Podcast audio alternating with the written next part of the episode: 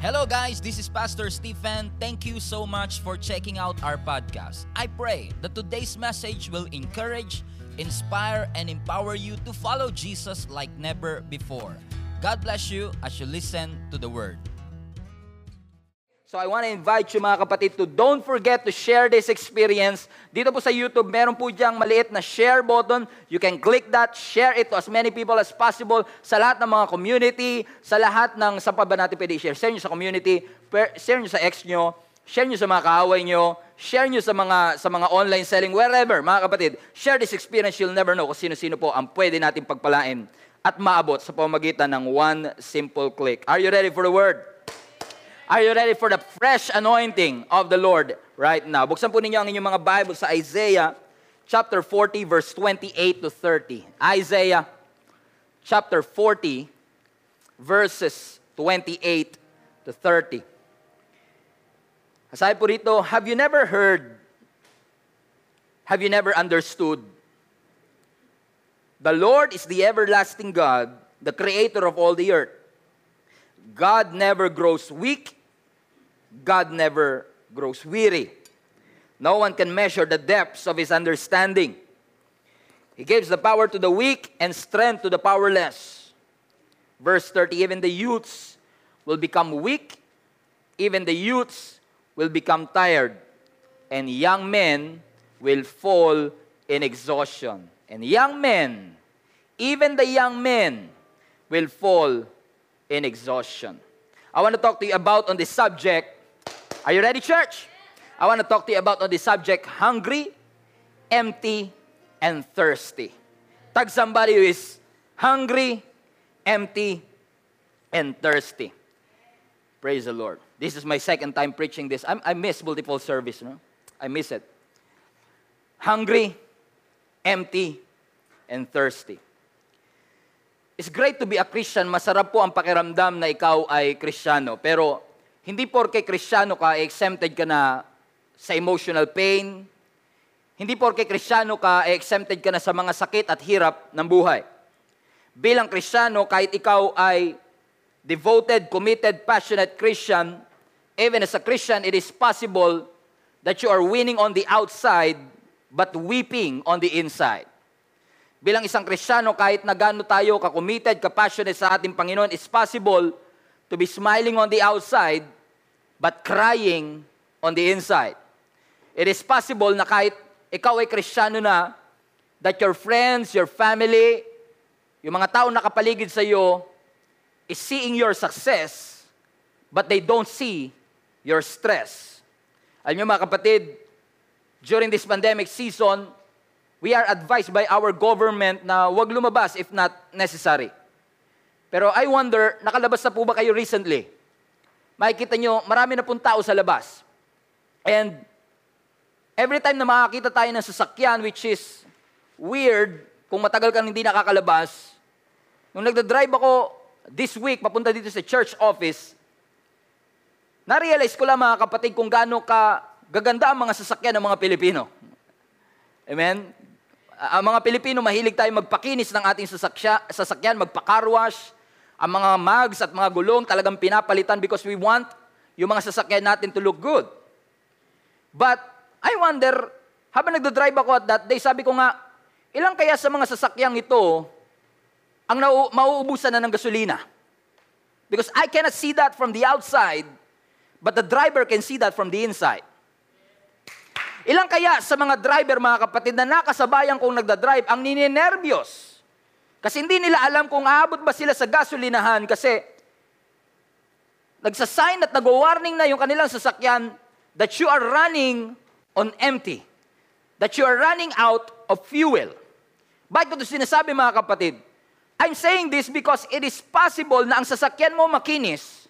It is possible mga kapatid na ang sasakyan mo ay shiny, but you are running on empty fuel. Hindi porke maganda ang makina ng sasakyan, hindi porke bago ang gulong na sasakyan, ay hindi ibig sabihin exempted kaya ka na na mawawalan ka ng gasolina. Alam niyo, sa buhay natin, ganoon din.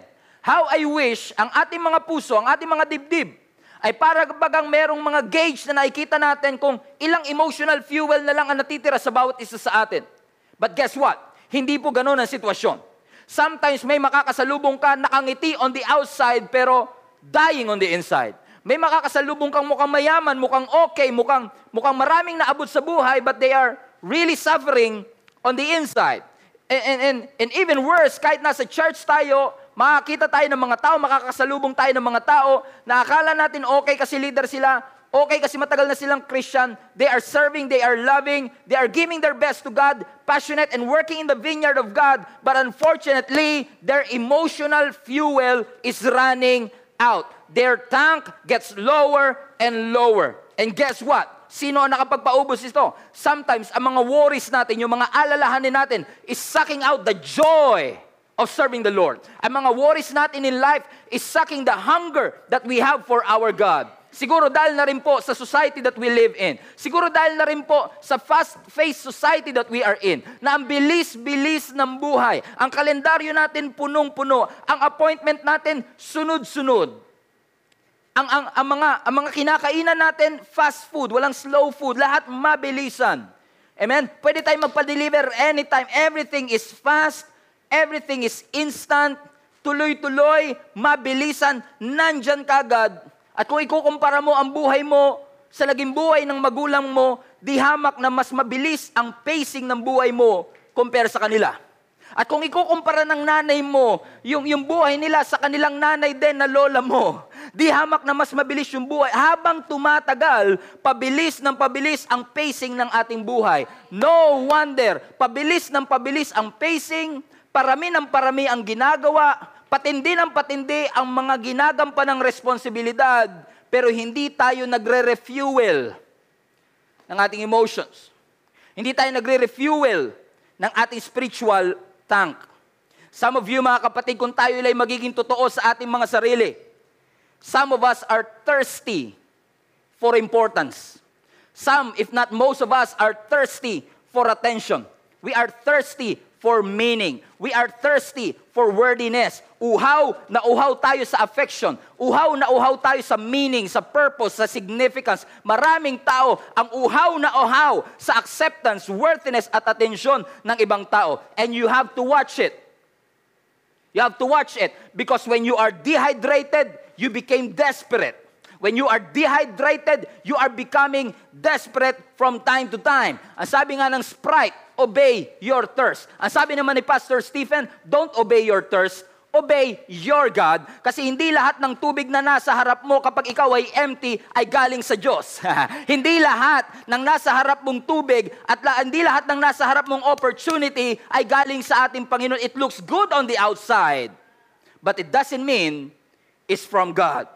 The water in front of you when you are thirsty, the water in front of you when you are hungry, is not always from God. Are you hearing what I'm saying, mga kapatid?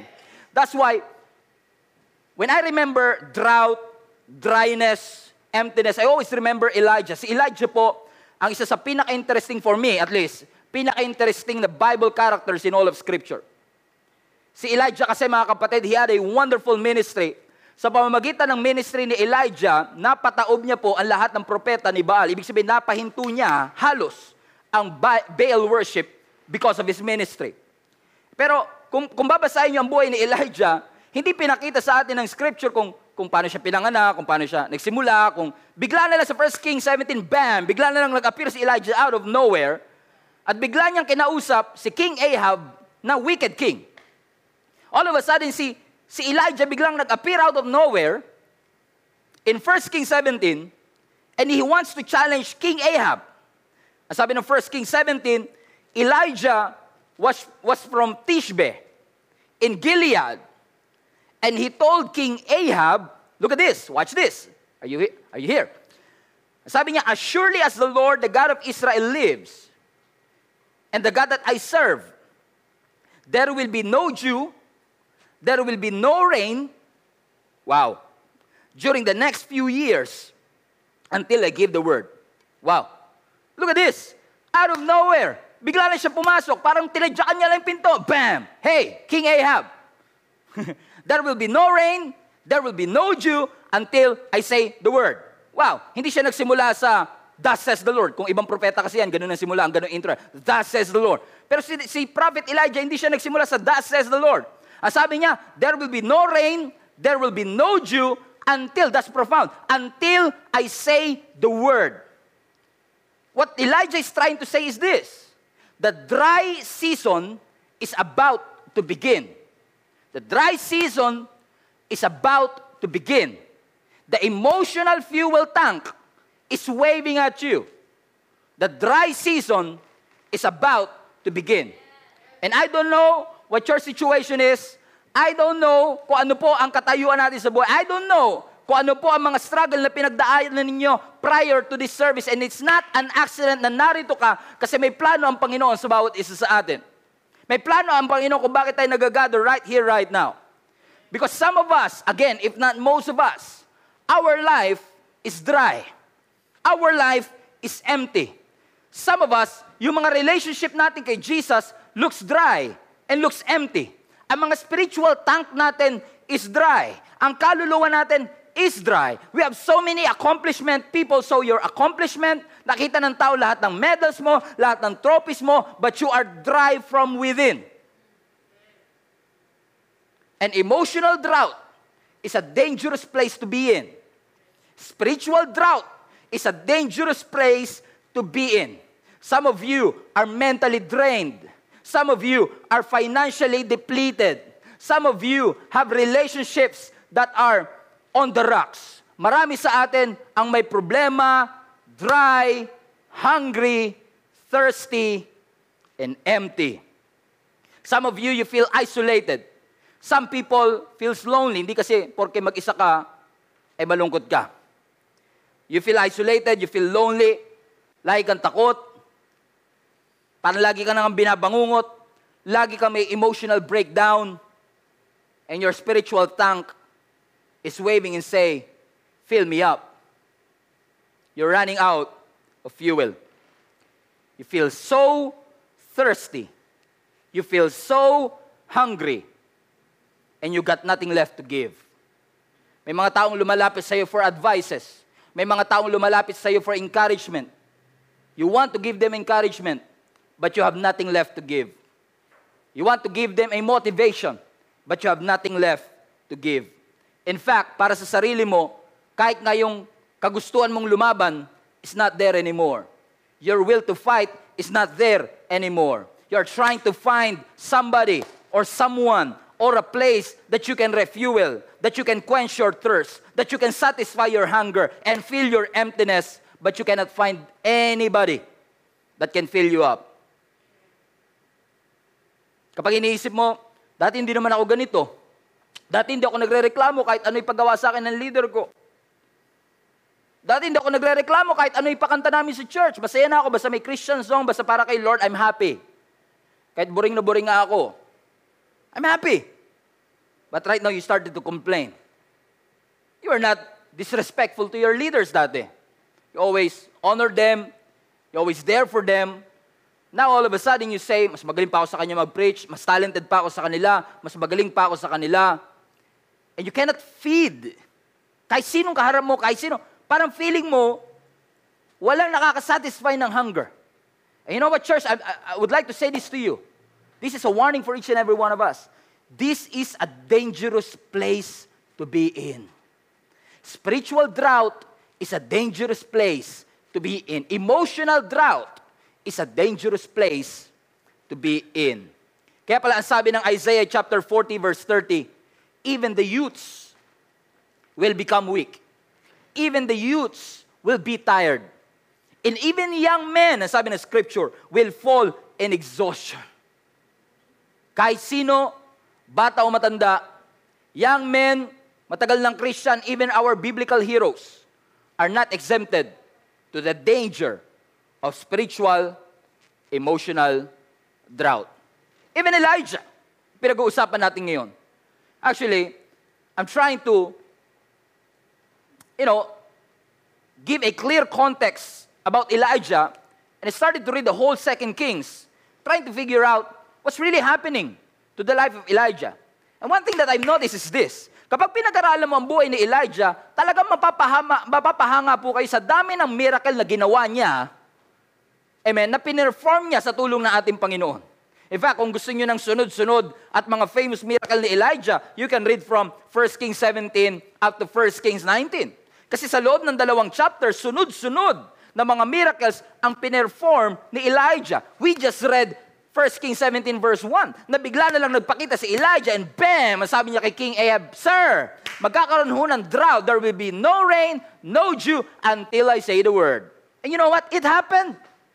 The drought came out of nowhere. Si Ahab siguro hindi niya kilala si, si Elijah, but because Elijah said so, it happened. Nagkaroon ng matinding tagtuyot. Okay? Sa buong country at that time. What a miracle. That just because you said it, it happened. How I wish, mga kapatid, I have the anointing of Elijah. That whatever I say, it will happen. When I proclaim drought, you will experience drought. When I proclaim abundance, how I wish. But of course, hindi tayo si Elijah. Stephen nga tayo eh. Tayo yung martyr, binato, namatay. Remember that? Pero alam nyo kung ano pa mas miracle? In the midst of drought, sa panahon ng tagtuyot, ang sabi ng scripture sa 1 Kings 17, in the midst of drought, God sends a raven. Hallelujah. Nag-send ang Diyos ng isang uwak para magpakain kay Elijah. Now, that's a miracle. Number one, it is a miracle because ang, ang, ang raven is a scavenger.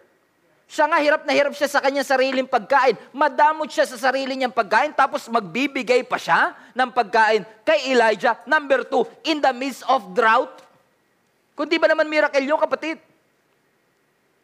Amen? Kung maubusan man ng natural na pamamaraan, kung wala mang natural bread, God will send supernatural bread from heaven. So wala na magpadala ng pagkain kay Elijah. Sabi ng Lord, sige, magpadala ng ravens. At yung ravens, twice a day naghahatid. Buti pa nga yung raven, twice a day. Yung grab, minsan pag wala ka, hindi ka nababalikan. Di ba? Yung Lazada, pag wala ka sa unang punta, wala na. Pero ito, Brad, twice a day, pupunta para magatid ng pagkain. And guess what? Kung, may nakakain siya, problema niya naman maiinom. Amen? And, and, and you know what, what God did? Siya ay pinapwesto ng Lord sa gilid ng river ng brook. At doon siya kumukuha ng water. So he had water, he had food. By the way, again, in the midst of drought. Miracle.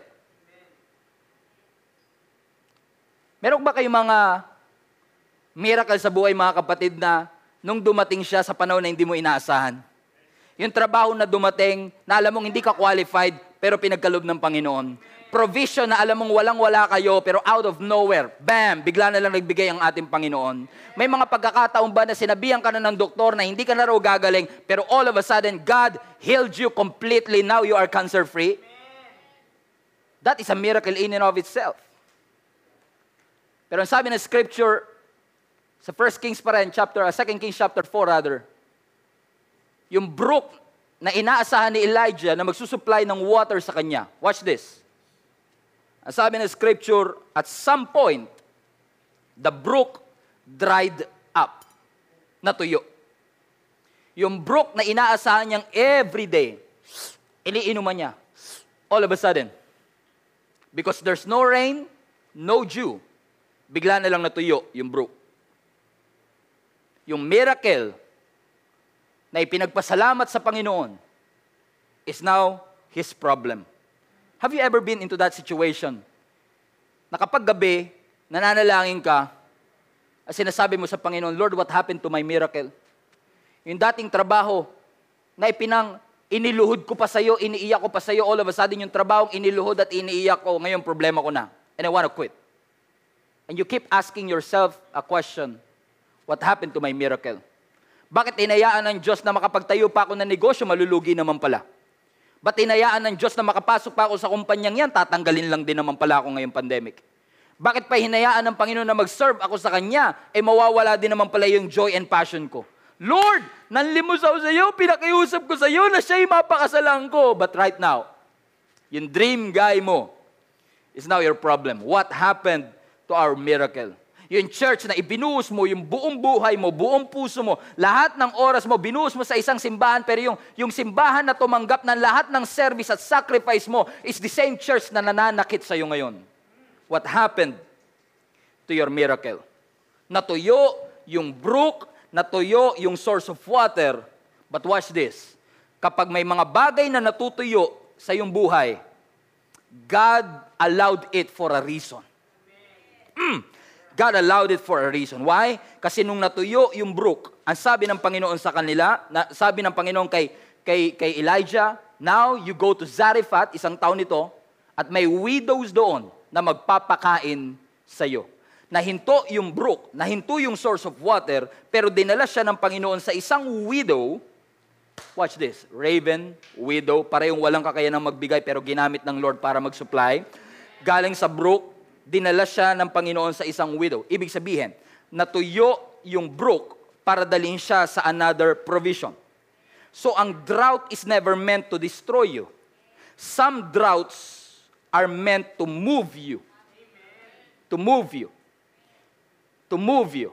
Kasi ang sabi ng scripture, nung siya ay pumunta sa Zarephath, nung na-encounter niya yung widow, yung widow ang nagpakain sa kanya for the next three years. Problema itong widow na ito, nangangailangan ng blessing, wala siya anak, ang Lord supernaturally provide ng anak. But all of a sudden, yung anak na iprinubide ng Panginoon, that son died. Sabi ng widow, what happened to my miracle? Pero you know what? God is so powerful in the life of Elijah. Kasi yung bata na ito na namatay, Elijah raised him back to life. Look at this. 1 Kings 17. Nag-declare ng drought, nagkaroon ng drought. In the midst of drought, may nagpapakain na raven. Uhaw siya, may nagbibigay ng brook. Nung natuyo yung brook, pinalipat lang siya sa ibang lugar. Sa Zarephath, may nag-provide ng pagkain. Tapos nung nandun na siya, may kailangan yung widow, siya ang ginamit ng Panginoon para magkaanak yung widow. Tapos nung, nung, nung nangyari na ito, ano nangyari? Namatay yung anak nito, siya naman ang ginamit para buhayin and to raise uh, yung batang ito to life. It's a series of miracles. It was a series of breakthroughs upon breakthroughs upon breakthroughs upon breakthroughs. And then in 1 Kings chapter 18, here you go. Amen? Ang sabi ng Panginoon kay, kay, kay Elijah, go, present yourself to Ahab. Napakarami ng false prophet at that time. Present yourself kay Ahab. And you know what Elijah did? Pumunta siya kay Ahab sa harap ni uh, si Elijah na nag-declare ng drought. Ang sabi ng Panginoon, go present yourself to Ahab. Ano nangyari pagharap ni Elijah kay Ahab? Elijah again challenged King Ahab at hinarap ni King Ahab yung kanyang 850 prophets against Prophet Elijah. 850 to 1 just to prove kung sino ang tunay na Diyos. Ang sabi ni Elijah, kung sino ang una makakapagpababa ng apoy mula sa langit, siya ang may tunay na Diyos. Ang ginawa ng 850 prophets, kumanta sila, sumigaw sila, umikot sila, nagdan sila, kung ano-ano ginagawa nila, nag-hip-hop, hip-hop sila, pero walang Diyos na nagpababa ng apoy.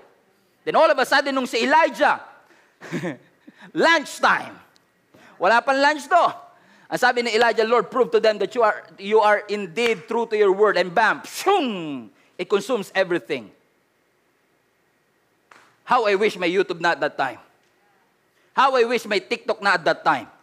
Kasi kung may TikTok na ron, at least may TV Patrol na at that time, napanood natin kung paano pinababa ni Elijah yung apoy mula sa kalingitan and consume every offering, even the 12 stones right there. Pero wala eh. And can you imagine all the attention that Elijah received? Grabe, Elijah!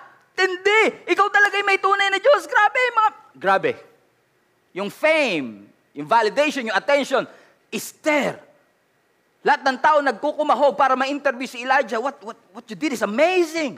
Amazing, amazing, amazing. At hindi pa natatapos ito sa Mount Carmel, isa na namang miracle. Kasi sabi ng scripture, all of a sudden sabi ni Elijah, listen, listen, listen, I hear the sound of the abundance of rain. Ibig sabihin na sinasabi ni Elijah, finally, yung three and a half year drought, it will come to an end. The drought is over. Wow! Kaya pala sabi niya, until I say the word. And true enough, When he hear the sound of the abundance of rain, here comes the rain and the drought is over. Miracle upon miracle, breakthroughs upon breakthroughs, sunod-sunod na mga accomplishment, sunod-sunod na mga victories, and then out of nowhere, out of nowhere, si Jezebel nag-send sa kanya ng email. Ang sabi ni Jezebel, ang subject, you have to read this within 24 hours. Kasi ang sabi sa email, I want to assure you, Prophet Elijah, within 24 hours you're going to die. I'm gonna kill you. Eh kung ako si Elijah, sabihin ko, well, hindi mo siguro napanood sa TikTok? I just killed 50, 850 prophets. All of them were defeated. I have proven myself to you. Totoo ang Diyos na... Li- Pero hindi. Imbis na si Elijah, tindigan ang kanyang pananampalataya, after all the breakthroughs, after all the miracle, after all the attention, look at this. Ang biblical hero natin is now afraid. Ang biblical hero natin is running for his life. Watch this. Elijah was hungry, empty, and tired. He was depleted. He was burned out. Ang sabi ng 1 Kings chapter 19, kung hindi nyo napansin, kwento ko sa inyo yung buong 1 Kings 17 hanggang 1 Kings 19. You just have to be grateful for that. 1 Kings 19, then he was afraid, sa Bible says. Elijah, your hero, is afraid. He got up and fled for his life. What's this? And he came to Beersheba. Please, do not misquote. Pag third pala ako, punta ako sa beer. Beer, okay, I'm fine. No, it's not. I know how you think. He was afraid. He got up, fled for his life, and came to Beersheba, which belongs to Judah. He left his servant there, but he himself, verse 4, he himself went on a day's journey into the wilderness. He came and sat down under the solitary broom tree, juniper tree. He asked that he might die. He asked that he might, just a few hours ago, he was famous. Everybody's cheering for him. Breakthroughs upon breakthroughs, miracles upon miracles. Then all of a sudden, he wants to die. Sabi niya, it's enough, Lord. Take away my life, for I'm no better than my ancestors. What a desire. Sino sa inyo ang grateful, hindi lahat ng prayer natin sinasagot ng Panginoon? Kasi ang prayer niya, gusto ko naman, salamat na lang, Lord. Hindi mo sinunod ang prayer ni Elijah because he wants to die. He just made a fantastic series of miracles and breakthrough. Then all of a sudden, because of a death threat, sabi niya, I want to die. And sometimes when you are empty, sometimes when you are hungry, sometimes when you are thirsty, you make a lot of impulsive decisions. Mga decisions na hindi pinag-isipan because you're hungry. Mga decisions na hindi pinag-isipan because you are thirsty. You're not supposed to eat that chocolate, but because you're hungry, you eat it anyway.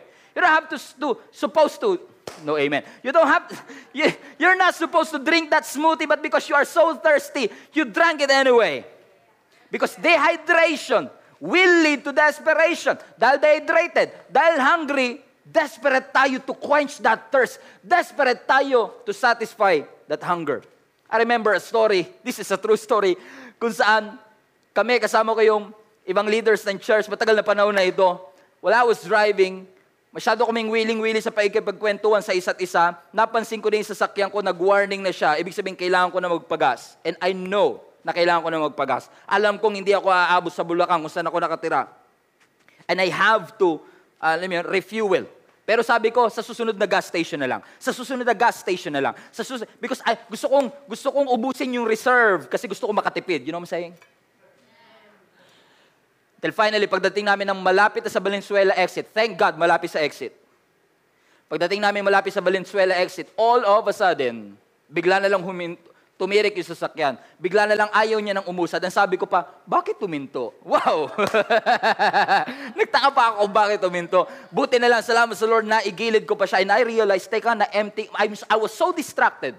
Sa aming kwentuhan, I ignored the warning. Say that again. We are so distracted sa aming kwentuhan at tawanan.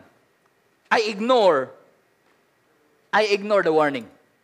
And now, because I ignored the warning, we're stuck. And nobody wants to get stuck. Walang tao na gusto nilang manatili silang grade 1 forever. Kaya nga sa school, di ba, gusto mo lagi kang ma-promote pagkatapos ng school year, ma- mapunta ka na sa grade 2, grade 3, grade 4, grade 25. Di ba gusto mo ma- ma- ma-promote ka na because you don't want to get stuck. Pag sa phone natin, pag may bago, gusto natin upgrade ng upgrade, but sometimes sa ating emotional state, yung mga emotional tank and spiritual tank natin is so outdated. And we are stuck on the side of the road. You think you are moving forward, but actually you are moving around. Paikot-ikot with the same cycle over and over and over. Naranasan nyo na ba mga kapatid na mas stuck kayo on the other side of the road at sinisisi mo ang Panginoon, Lord, why you, did you allow this to happen? Ang sabi ng Panginoon, nag-warning ako. You ignored it. And that's why you're in the, uh, on the side of the road because you ignored the warning. And some of us mga kapatid, Ina-upgrade natin ang phone natin. Gusto natin ma-promote tayo sa work. Pero sometimes we don't want to upgrade our emotion.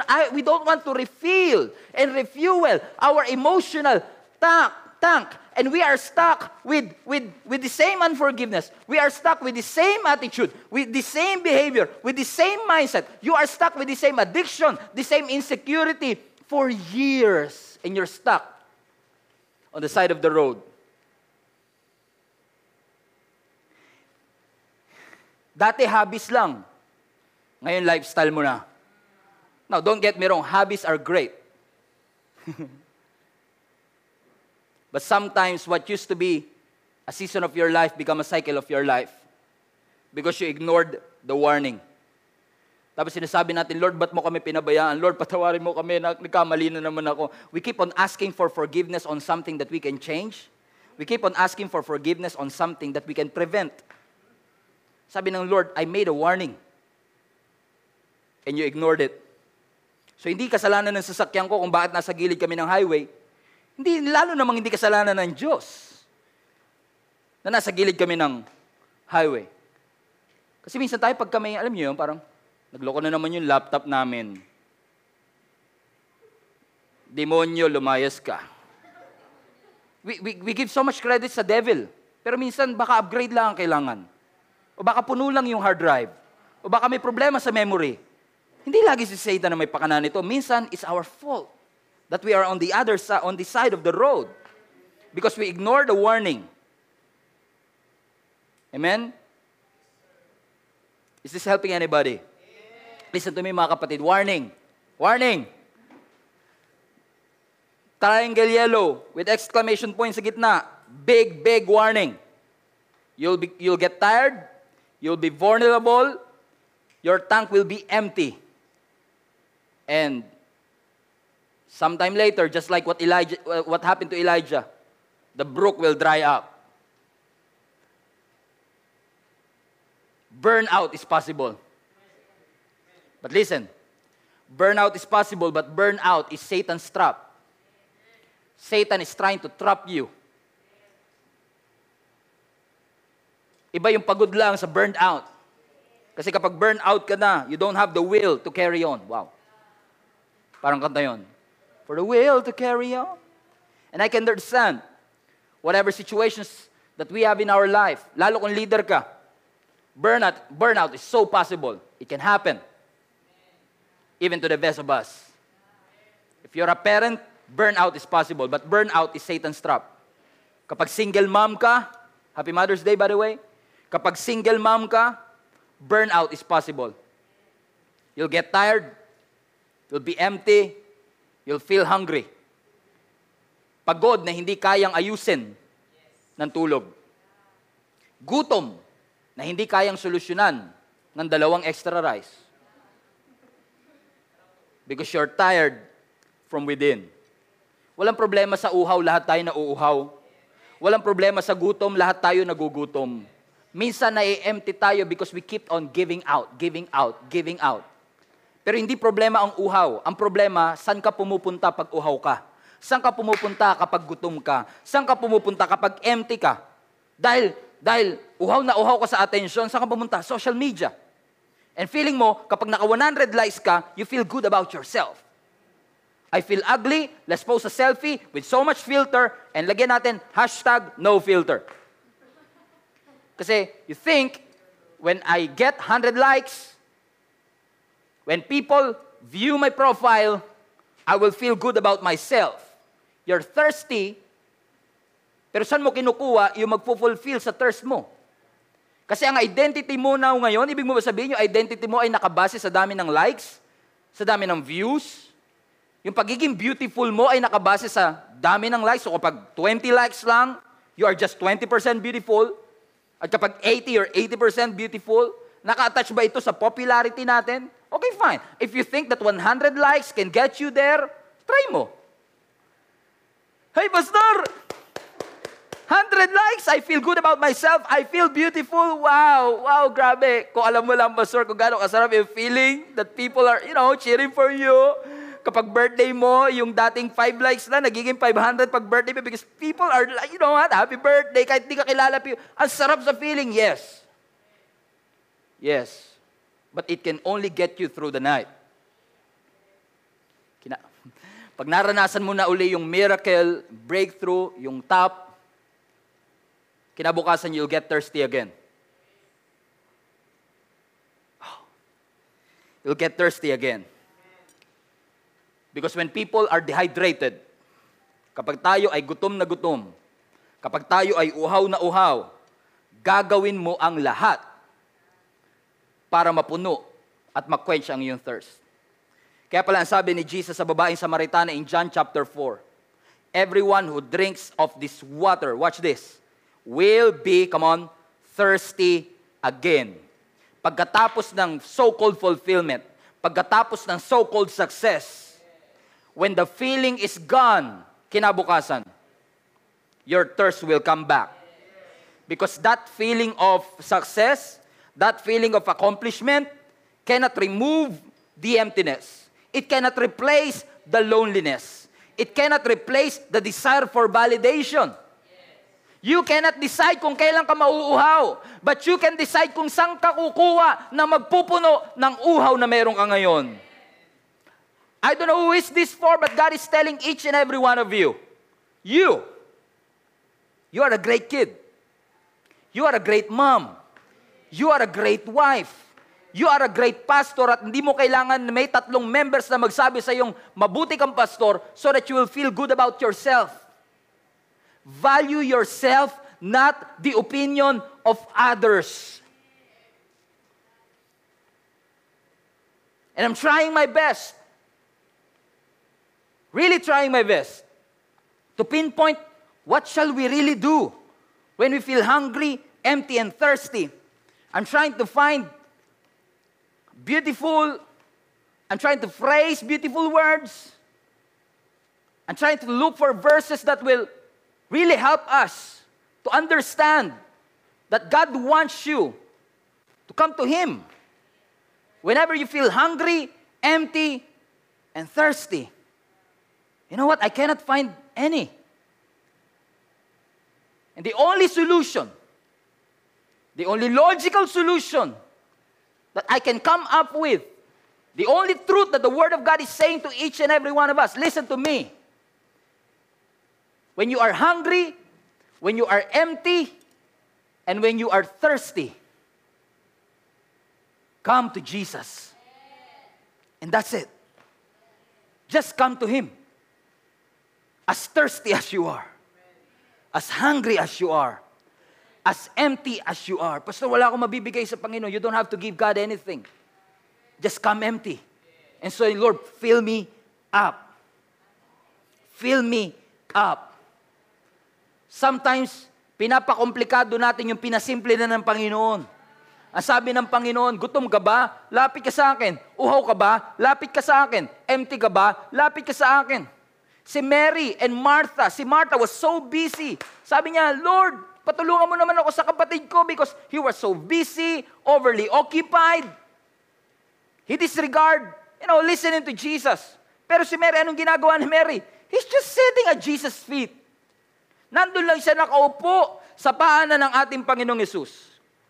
And that's exactly the reason and that's exactly the very thing that we forget. Listen, we are so expert in the work of the Lord, but we are so ignorant in the Lord of the work. Masyado tayong expert sa ministry, nakalimutan natin ang time natin to rest, reflect, and to come to Jesus. Jesus is saying to each and every one of you, katulad ng sinabi ni, ni Jesus kay Martha, Martha, Martha, you are so troubled, you are so worried about many things, but one thing is needed. Sit at the feet of Jesus. Sit in His feet. He is your bread, He is your living water, He is your fortress, He is your refuge, He is your strength, He is your provider, He is your protector, He is your God. Sit, put that in the chat. Sit at the feet of Jesus. Sabi ni Jesus, everyone who drinks of this water will be thirsty again. But whoever drinks the water that God, Jesus, will give him, will never who be thirsty again. The water I will give him will become in him a spring, bukal, hindi lang refill, source of water, welling up to eternal life. and Jesus had to go through Samaria just for this. Sabi ng scripture sa John chapter 4, sabi ni Jesus sa mga disciples, let's go to Samaria. In the Bible, in others, in other translation, it said, Jesus had to go through Samaria. Because Jesus was intentional. Jesus is intentional. Jesus is strategic. Jesus is purposeful. Jesus is systematic. Kung may ginagawa ang Panginoon, God is doing it by design. God is doing it by purpose. Hinahanap ng Panginoon ang mga makasalanan kahit hindi pa natin siya hinahanap. Bakit may plano ang Panginoon sa bawat isa sa atin? Para tayong tupa who have gone astray. Para tayong lost son na pumunta sa distant country. But Jesus is actively seeking and saving those who are lost. Are you tired? Are you hungry? Are you empty? Come to Jesus because Jesus came here to, to seek and save the lost. Wala ka pang kakayahang makakita, nakita ka na ng ating Panginoon. God loves you despite of your broken past. God loves you despite of your bankrupt lives.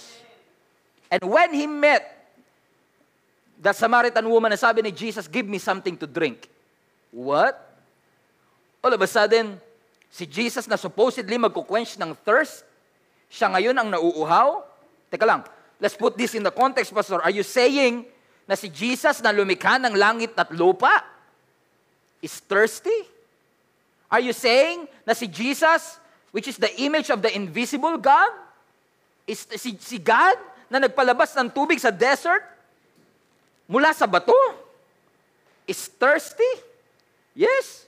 Because moving forward, Jesus at the cross, one of his seven last words was what? Was what? I thirst. Now, the question is, is he really thirsty? That's a big question. Is he really thirsty? At humihingi siya ng tubig sa babaeng ito? I don't think so. Ang sabi ng Isaiah chapter 40, if you forget yung text natin kanina, He gives power to the weak. He never grows weary. Natutulog ang Panginoon pero hindi niya talaga kailangan matulog. You know what I'm saying? Nagpapahinga ang Diyos pero hindi niya talaga kailangan magpahinga. On the seventh day, God rested. Nagpahinga ba ang Panginoon kasi pagod siya, nakakapagod, six days ako nag-create, lalo yung krinay ko si Adan, nahirapan ako sa korte niya and all of that. Pahinga muna ako. No. God is not resting because He had to. He rest not because He was tired. He rest because the job is finished. He was thirsty not because He was thirsty. He was fulfilling a prophecy. He was asking for water because para kay Jesus, yung babaeng ito is more spiritually thirsty than physically thirsty.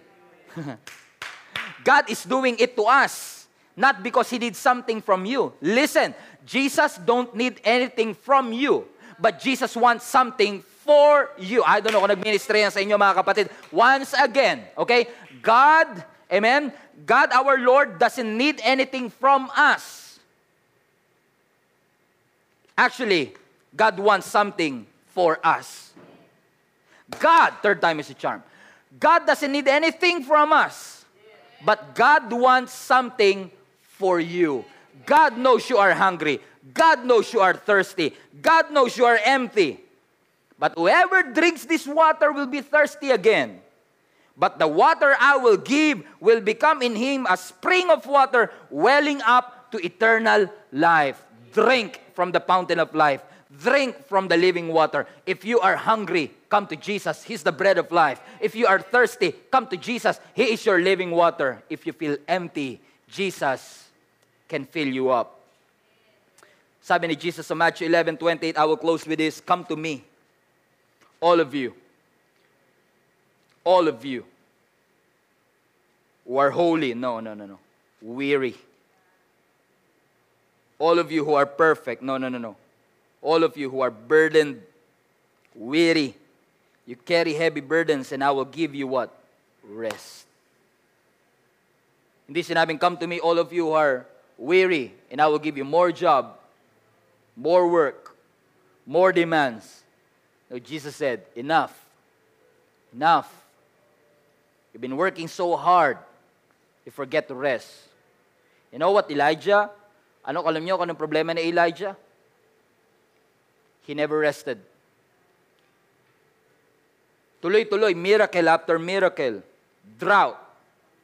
God feeds him. Three years, bam. Pumunta siya kay, doon sa widow in Sarifat. He ministered. He raised that boy from the dead. He defeated 850 prophet. He heard the sound of the abundance of rain. He's so tired, so hungry. Kaya nung na-receive niya yung death threat kay Jezebel, parang bumagsak yung kanyang emotional fuel. Sabi niya, what, after all these things, after all this miracle, after all this breakthrough, now I receive a death threat? Sabi niya, Lord, take my life. It's over. Kill me now. You know what Jesus said? What, what God said? Kumain ka. Gutom lang yan. Because sometimes, madali sa sabihin, Lord, suko na ako, suko na ako. Kapatid, di ko naman in-underestimate, pero baka gutom lang yan. Because sometimes our physical condition affects our emotional condition. Baka gutom lang yan. Because you know what? Ang sabi ng Lord kay Elijah, here's a bread, eat. And after eating, Elijah sleep. And after that, God feeds him again. And then Elijah slept again. Kain tulog. And after that, amen, after ng kain and kain tulog, ano nangyari mga kapatid? He regained his strength. His emotional fuel, physical fuel, he rested. Amen. God feed, fed him. He was able to rest. And because of that, he was able to minister to some more people. In the midst of his loneliness and isolation. Kaya nga you can never grow, grow you can never grow in isolation. That's why you need fellowship. You need people around you that will encourage you and say, "Don't give up. You can do more, you can be more." Sabi ni Jesus, if you feel weary, you have heavy burdens, come to me, and I will give you rest. Take my yoke upon you, let me teach you, because I am humble and gentle at heart, and you will find rest for your soul. For my yoke is easy to bear, and my burden, and the burden I give you is light. And maybe you are saying, Pastor, I want to offer my life to God, I want to give my life to Jesus, I want to rest in Him, but there's some bo- void in my heart. There's there's an emptiness and hunger in my heart. You know, one thing I realized your nothingness moves God. In the midst of your nothingness, void, emptiness, and need. I wish I could tell you, fill yourself up before coming to God. But you know what? Let me encourage you come to Jesus empty. Come to Jesus tired. Come to Jesus hungry. So that He can give you rest. So that He can feed you so that He can fill you. Come empty. Put that in the chat. Come empty. In the midst of your weariness, in the midst of that burden, of that depression, in the midst of that emotional breakdown, in the midst of that uh, trouble and downfall, in the midst of that anxiety, in the midst of that hopelessness and addiction, come empty. Ang sabi ni Jesus, come to me and I will give you rest. Come to Jesus so that you will find rest. Cannot do it on your own. You need God. You need Jesus to fill you up. You need Jesus to quench that thirst. You need Jesus to satisfy that hunger. Sabi ng Panginoon, come to me, I will give you rest. There's no more hindering us. There's no more hindering you to come to Jesus. Come to Him, and I will Come to Him and God will give you rest. Come to Him and God will heal you. Come to Him and God will rescue you. Come to Him and God will save you. Come to Him and you will regain your strength. Come to Jesus. Rest in Him because rest is a weapon. Rest in Him. Give yourself to Him and say, Lord, I was tired. Lord, I was hungry. Lord, I am thirsty. But here I am, Lord. I'm coming to you. I'm coming to you for, for, for fulfillment. I'm coming to you for satisfaction. I'm coming to you for help. I know you are my refuge. I know you are my strength. I know you are the very present help in times of trouble. Lord, here I am. Take me. I want to offer my life to you. I want to come to you. I want to regain my strength. Those who wait upon the Lord shall renew their strength. They shall mount up with wings like eagle. They shall run and never grow weary. They shall walk and not faint. Why? God is your strength. When you are weak, you can say you are strong. When you are poor, you can say, I am rich. Father, we thank you for the power of your word. Thank you for your goodness. Thank you for your faithfulness. Thank you for your love, your grace, your mercy. Maraming salamat, Panginoon, that every time we come to you, every time we offer ourselves before you, lagi ka nangangako that you're there to heal our wounds. Nangangako ka, Panginoon, that you are there to quench that thirst, to fill that emptiness, to satisfy that hunger. Right now, we just want to come to you, God, and find rest. We've been struggling on the inside, tired on the inside. People see our successes, they don't see the stress. People see the accomplishment, the achievement. People see us strong and confident. But what they don't see, Lord God, is that emotional fuel is dried up and empty. We are leading out of empty place. We are living out of an empty tank. Forgive us, Father, for not depending on you, for not trusting you to be the source of our strength, the source of our hope, the source and our refuge. Father, I pray in Jesus' name, continue to guide us and lead us. Ilayo niyo po kami sa mga wrong sources that every time we feel hungry, we come to you. Every time we feel empty, we come to you. Every time we feel thirsty, we always come to you. You are our help. You're always present in times of trouble. Glory belongs to you, God for everything that you have done. Lord, I want to minister for each and every person na nakakaramdam po ng kanilang passion ay parang nawawala, yung kanilang soul is empty, yung kanilang uh, drive, Lord God, and yung kanilang creativity seems running out.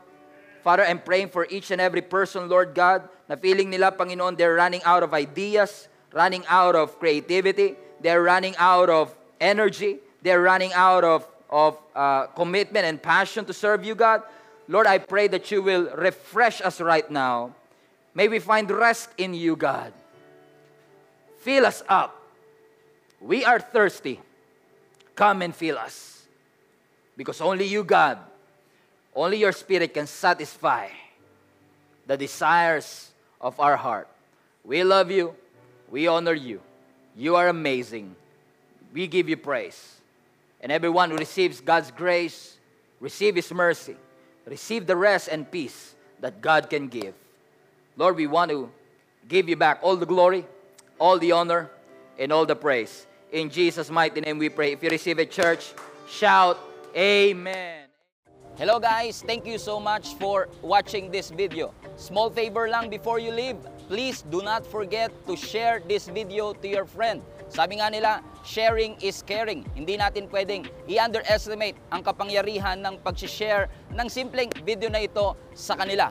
All you have to do is click that share button and you'll never know kung sino-sino ang pwede nating maabot. One more thing, if you can, please do not forget to subscribe to this channel para wala ho kayong mamiss na kahit anong video or live stream every weekend. Alam nyo mga kapatid, napakabuti ng Diyos for we are able to reach out to you kahit nasa ibang parte pa man kayo ng mundo. If you want to support us and continue doing what we are doing, I would like to ask you to support this ministry. Give financially. Help us na magawa po namin ang aming misyon na punuin ang langit. All you have to do is click that link www.giacmnb.com give at alam niyo mga kapatid, ang inyong support will greatly help us para magawa po namin ang pinapagawa ng Panginoon sa amin. Once again, thank you so much for watching this video. See us again sa susunod pang video. Lagi po niyong tatandaan, punuin natin ang langit and let's fight for our family. God bless you. Thank you so much for listening all the way through. If this has been a blessing to you, I want to personally encourage you to give financially to support this ministry. Go to our website, gsmnb.com slash give and help us continue doing what we are doing. Always remember, sama-sama nating punuin ang langit and let's fight for our family.